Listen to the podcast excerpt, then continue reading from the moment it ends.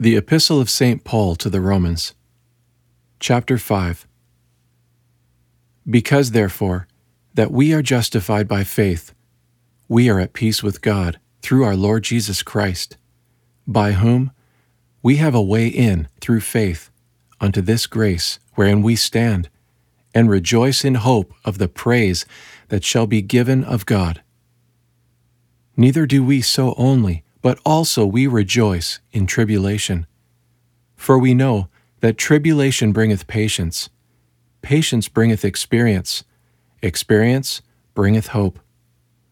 And hope maketh not ashamed, for the love of God is shed abroad in our hearts by the Holy Ghost, which is given unto us.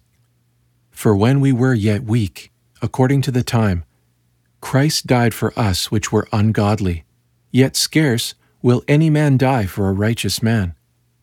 Peradventure, for a good man durst a man die. But God setteth out his love that he hath to us, seeing that while we were yet sinners, Christ died for us. Much more than now, seeing we are justified in his blood, shall we be saved from wrath through him. For if when we were enemies, we were reconciled to God by the death of his Son. Much more, seeing we are reconciled, we shall be preserved by his life. Not only so, but we also joy in God by the means of our Lord Jesus Christ, by whom we have received the atonement. Wherefore, as by one man sin entered into the world, and death by the means of sin, and so death went over all men insomuch that all men sinned. For even unto the time of the law was sin in the world, but sin was not regarded, as long as there was no law. Nevertheless, death reigned from Adam to Moses, even over them also that sinned not, with like transgression as did Adam, which is the similitude of him that is to come. But the gift is not like as the sin. For if through the sin of one many be dead. Much more plenteous upon many was the grace of God and gift by grace, which grace was given by one man, Jesus Christ. And the gift is not over one sin, as death came through one sin of one that sinned. For damnation came of one sin unto condemnation, but the gift came to justify from many sins.